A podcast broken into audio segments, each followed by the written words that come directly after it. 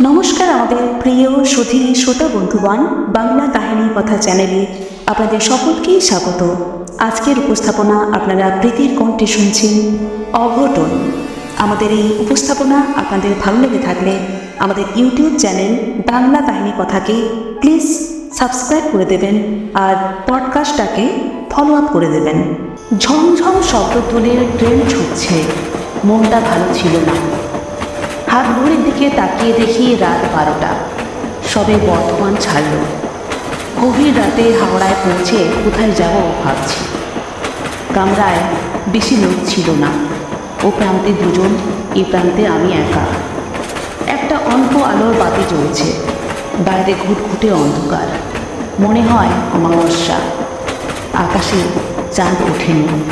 কি করব কিছুই ভালো লাগছিল না। হাতের কাগজটা মেলে ধরলাম চোখের সামনে। সকাল থেকে অনেকবার পড়েছি, আবারও চোখ গোলাতে লাগলাম। কম আলোর জন্যও চোখে বরফ লাগছিল।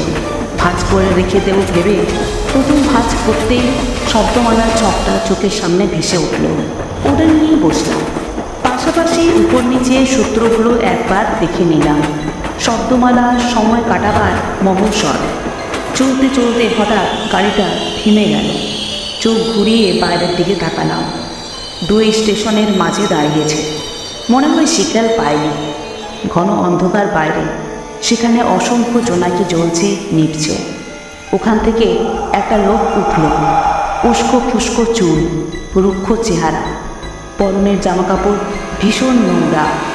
ও উঠতে একটা বিশ্রী গন্ধ ছড়িয়ে পড়ল চারদিকে। লোকটি গুটি গুটি পায়ে এসে আমার পাশে বসল। বিরক্ত চোখে তাকালাম। মনের মধ্যে চোর ডাকাতের সন্দেহ উঁকি উঁকি দিতে লাগল। আগন্তুক হেসে বলল, শব্দমালা দেখছেন?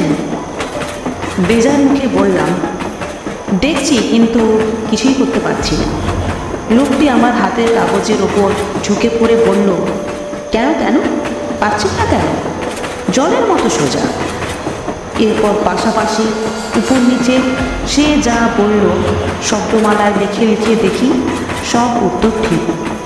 অবাক হয়ে আগন্তুকের দিকে তাকিয়ে বললাম, শব্দমালা তৈরি ও সমাধানে সশস্ত্রবাবুর খুব নামডাক পেয়েছিল আপনি তো দেখছি তাকেও হার মানাবেন।